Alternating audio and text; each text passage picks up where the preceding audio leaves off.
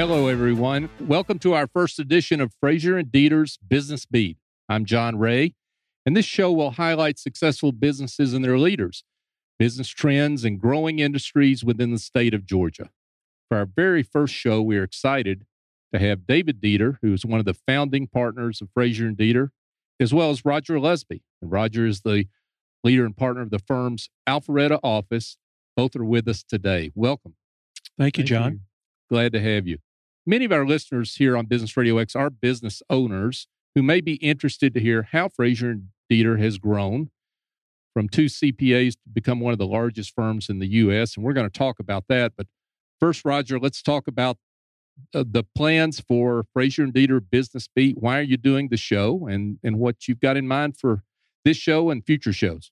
Well, John, we're we're excited to partner with uh, North Fulton Business Radio so that we can bring a, a, business beat, a program that is going to air monthly uh, that we can talk about business leaders and their companies. And uh, honestly, I could think of no better business to start off our initial program with than our own Frazier and Deeter, and uh, and one of my founding partners, David Deeter, who's been a partner of mine for oh, 37 plus years. And uh, it's been an exciting run, David. Thank you, Roger. Um, I tell you, when we started, I don't think it's been quite 37 years, but it's it's been a long time. But um, it, Jim Frazier and I started its firm in 1981. Um, like you said, John, just he and I, an assistant, and Roger joined us literally a matter of a few months later. And you know, one of the great advantages we had was to start in a great city like Atlanta. And Atlanta is so entrepreneurial and so many great business people here. And so we started in downtown Atlanta, and we always uh, had an eye toward growth, uh, even as a, a, small firm. We so we started in downtown Atlanta, sort of fake it to uh, make it a little bit, and uh, we were lucky to get a few decent clients. So even fast forward 20 years, uh, we were a, a good sized firm, 55, 60 person firm, and we kind of hit a crossroads like a lot of businesses do. Maybe some of our listeners, uh, like we're doing pretty well, but what do we want to be when we grow up? So we went through a strategic planning process and we said, you know, we why don't we go ahead and just really go for it? And we've updated that religiously the last three years. And so anyway, from that point, from a 55 person firm, we're about a 350 person firm now in several uh, states. We're obviously uh, headquartered here in Atlanta. We have an outstanding office in Alpharetta. We have an office in Nashville, Tampa. We have an office in Philadelphia, and we have a new office in uh, Manhattan. That's fantastic. Also, Las Vegas. We just opened office in Las Vegas in the last few months. You've got so much; it's hard to keep up with it all, right? So, Uh, talk about that approach to growth and and why has that been so successful for you, David? Well, one of the things we were thinking through really, there's so many advantages to growing. Is it allows us to hire outstanding individuals. It allows us to serve bigger clients and high net worth individuals. So, you know, we're only here for such a short period of time, and why not just try to grow and just have fun doing that. And so we've done this with, again, with an eye toward hiring great people, serving great clients, and uh, the growth and going to these other cities adds a sense of excitement and also leadership opportunities. That's one of the reasons we, and Roger, of course, led the Alpharetta uh, expansion. And we said, you know, the advantages having these other offices is it gives leadership opportunities. We're growing up a lot of leaders. And if you have one office, it can limit the leadership opportunities. So we thought that was a, really a strategic advantage in recruiting great people is that we can send them out to these uh, various great cities. Yeah, and people are the name of the game. They right? Really, yeah. Yeah. So you've learned a lot of lessons during that time uh, in terms of what to do, what not to do. You've acquired, you've opened offices de novo. You know, talk about for business owners out there some of the lessons you've learned in growing the firm. Well, yeah, we've done all of that. We've uh, we hire so I, we hire forty kids a year out of school. We uh, hire uh, folks from uh, other large firms, small firms. We've done um, three or four mergers at this point. So all of that, you learn things. I one of our, I guess our sec, our first merger out of the city was um, in Nashville, and it was a great firm. But it, we learned some things out of that as far as technology, things we would do better. We they probably got really mad at us about some of the things we were doing on technology because when you merge, it needs to be on. So that was a great lesson. And um, so really, we I don't know. I like all three. Hiring people uh, out of school, we're really fan of that and growing them up in your culture. I guess one challenge, obviously, merging other firms in is is culture, and how do you really make them become part of your history and part of your firm and your traditions? I'm glad you brought that up because you you've won a lot of awards for culture and for growth and for um, some of the accomplishments that you've had. And one of the ones that you just won was Pacesetter Firm for 20, uh, 2018. So talk about what is that award and and uh, why did you receive it? Well, that's an award for years of continued growth, as well as uh, they look at some of the things you're doing in technology and just firm expansion. So we have we have uh, received a lot of awards, and individual and firm. I think they're just recognizing that we are on uh, the path of growth. You know, in the CPA world, there are 46,000 CPA firms. You, when you're driving all over town, you see them. They're one, two, and three man shops. And so now we're ranked, I think, 52nd in the country. So we're getting to rarefied air now. So yeah, we've been we have been acknowledged for some of this growth and some of the leadership. Talk about some of the areas of the firm that maybe aren't people wouldn't necessarily recognize a CPA firm for. You have fund administration, you have uh, wealth management, you've got several different areas of the firm that are uh, pretty interesting. Yeah, we were fortunate. Almost 20 years ago, uh, three of our outstanding uh, men in the firm wanted to start a wealth advisory firm, and we were like, I guess that sounds like a good idea, but now just to fast forward, it was a great idea. We're, we have the largest CPA based financial planning firm in the South by far. There's really no close second. I think it's 10th largest in the country, uh, about 3 billion liquid assets, and uh, well as other strategies they're working on. So that's been a fun success.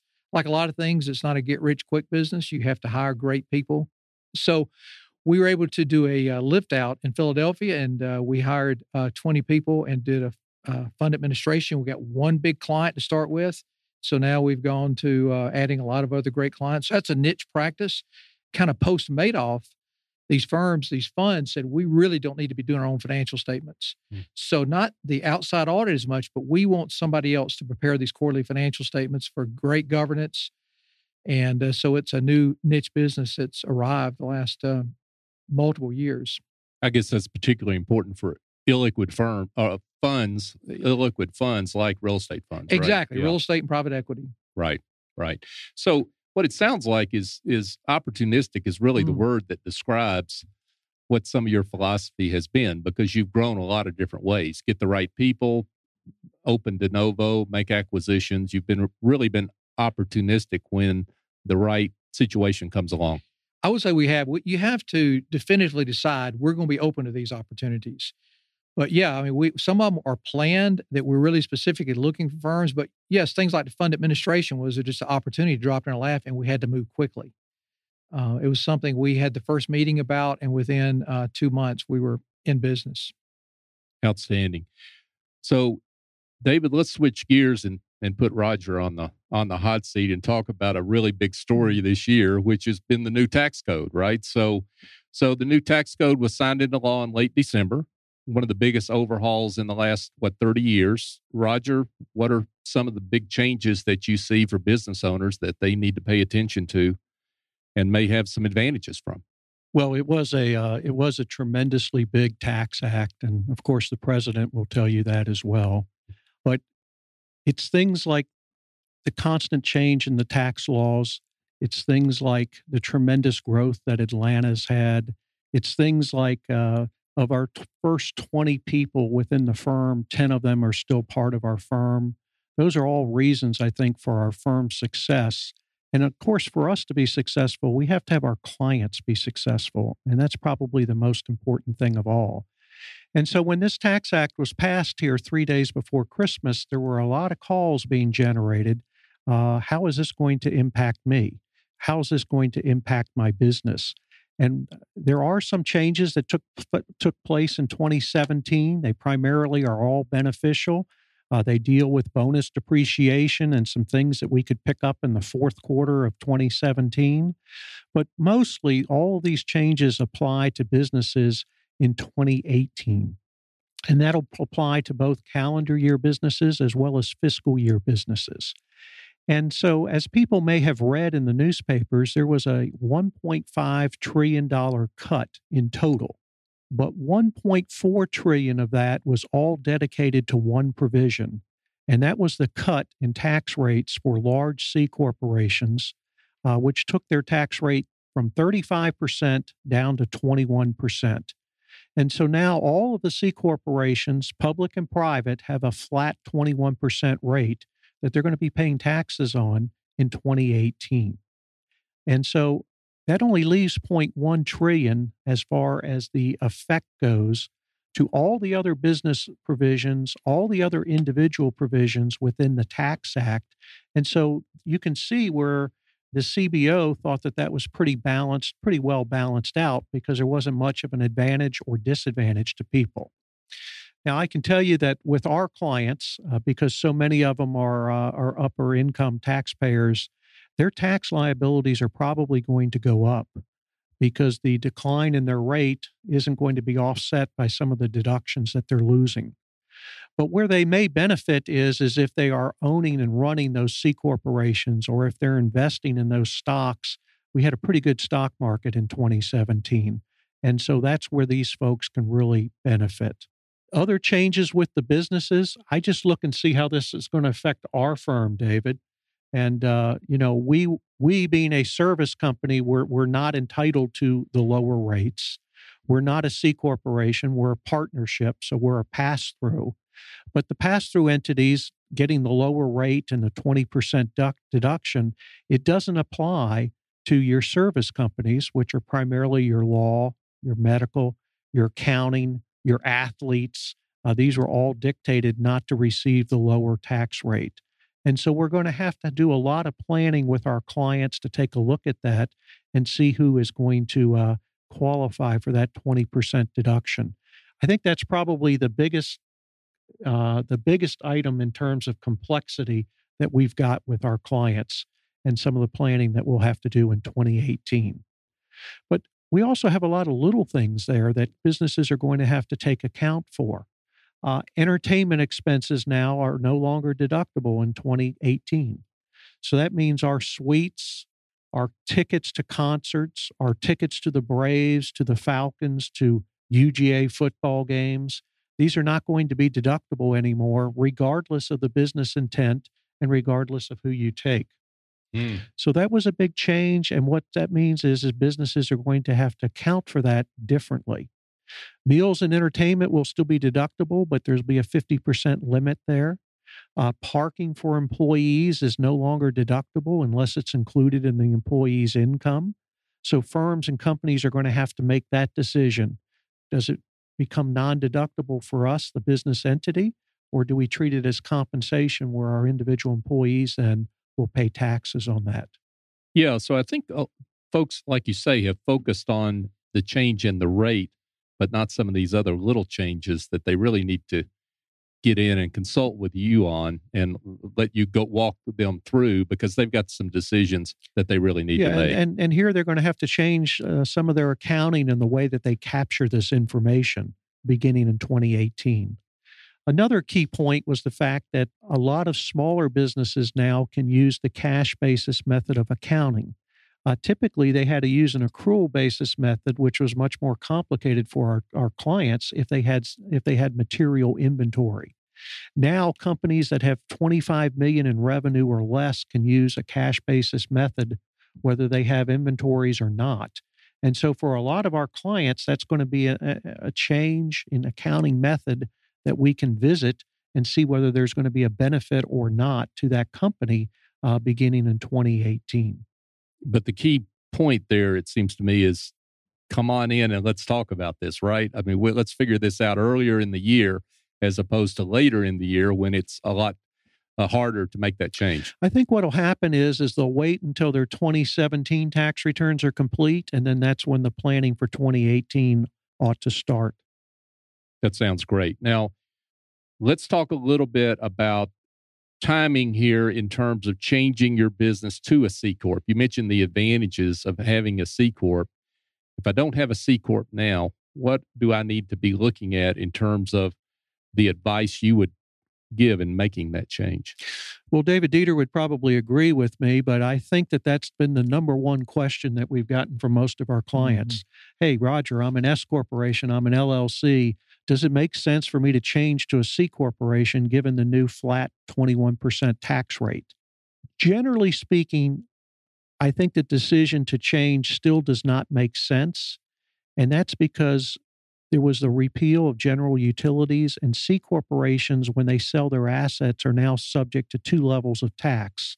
They have a gain on the sale of the assets, and then they also have a, a tax uh, consequent in distributing the money out to their shareholders.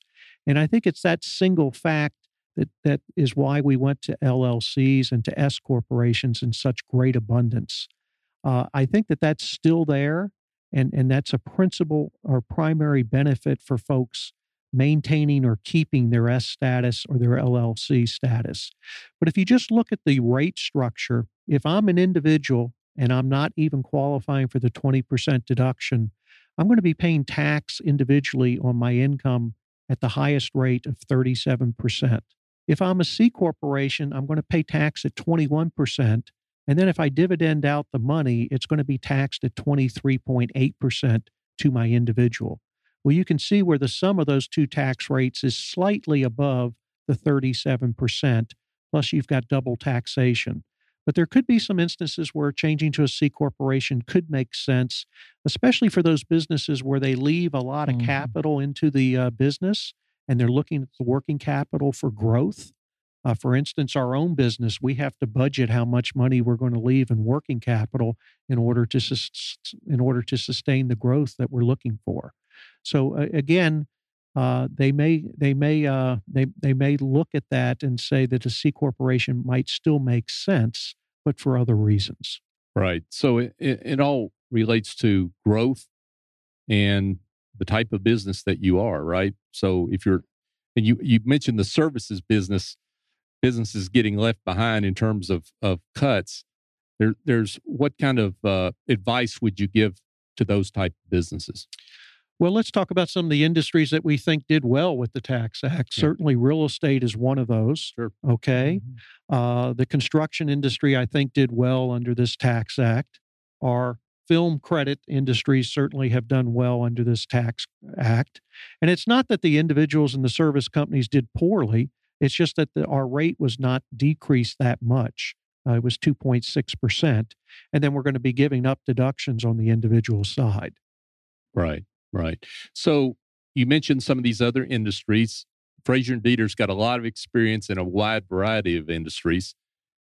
Why don't you talk a little bit about what you bring to the table there in terms of the diversity of the industries that you work with? Well, I think one of the exciting things with our growth, as as David alluded to, is is the fact that we we almost have a client in in, in every industry that I can think about across the board. Uh, we now serve public and private companies. Uh, we serve not for profit companies. Uh, but mainly our bread and butter is still the, the closely owned business and their business owners uh, because so much of the planning is then done at the individual level. But, but the, the, the manufacturers, the light manufacturers, the distributors, uh, those are all industries that Atlanta has had a lot of success with, given our highway system, given our airport, given the fact that we are probably the capital of the South. Those are all industries that have really grown up nicely in the Atlanta community. And as those industries have grown, Frazier and Deeter has grown as well. So back to David, if I can come back to you for a second, the talk about how much as the your industry expertise has grown. I mean, you brought on people to match that growth, and that's had to have helped really your knowledge level and your expertise level across the firm because you've got a lot of gray matter to bring to bear from a variety of offices and ge- geographies, right? Yeah, John, I think that one of the um, things we thought about when you start your firm, in many ways, you're somewhat of a generalist because you have to touch so many industries and so many individuals and businesses. And as we've grown, we have brought in subject matter experts, industry experts, and uh, you you alluded to the entertainment. That's a growing um, niche for us, and uh, we probably touch sixty movies a year. We have we work with a couple of the big uh, sound stages or studios here, in Atlanta, and that's a big uh, that's a new driver, and it's a lot of fun. And um, but that's driven, of course, by the Georgia Film Credit, and uh, so we work closely with the Film Commission and the Georgia Department of Revenue on, on that industry. But that's another that's a deep specialty there. Uh, one thing, Roger, we're, I'm not I'm not changing subject, but I was thinking one of the at one of the as Roger's talking about the tax bill. Yeah. One of the things that I think it's driving that these uh, a lot are in it, you will see more foreign bound uh, inbound companies coming from overseas because when they were think they're thinking about coming to the U.S. now at 21 percent, they're coming. We are very competitive on that tax rate now, and so not that that alone will make them come, but if, if they were close, why not now come to the biggest market uh, in the world?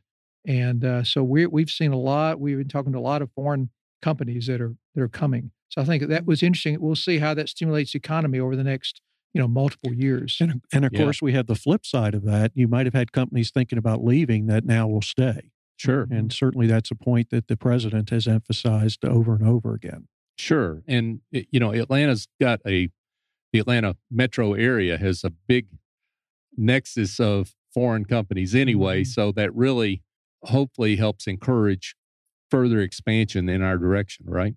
Absolutely, and and this tax act, what I think was very beneficial. Uh, it made monumental changes in our international tax regime, uh, and uh, you know we've even seen some of the tremendous announcements from some of the big companies like Goldman Sachs and Apple with their fourth quarter uh, impact, uh, trying to estimate what the uh, what the new federal tax act has done to them and reporting it accordingly.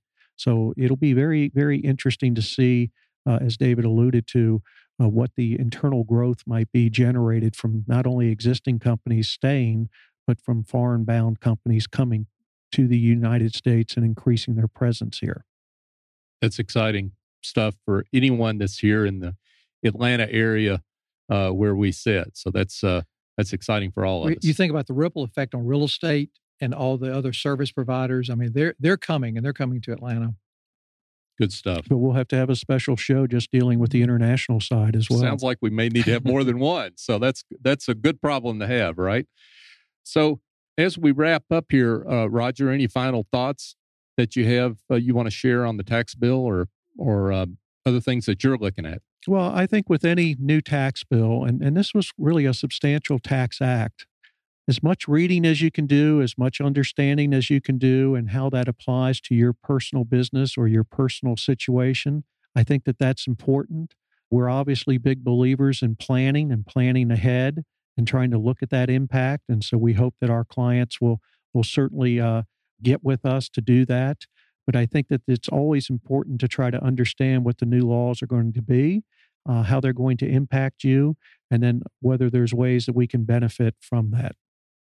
David, do you have anything you would want to add? Well, one thing we alluded to the um, entertainment, the one little thing, these film credits uh, are even more valuable now. One of the changes is uh, our state deduction, state and real estate taxes of an individual being limited to ten thousand dollars.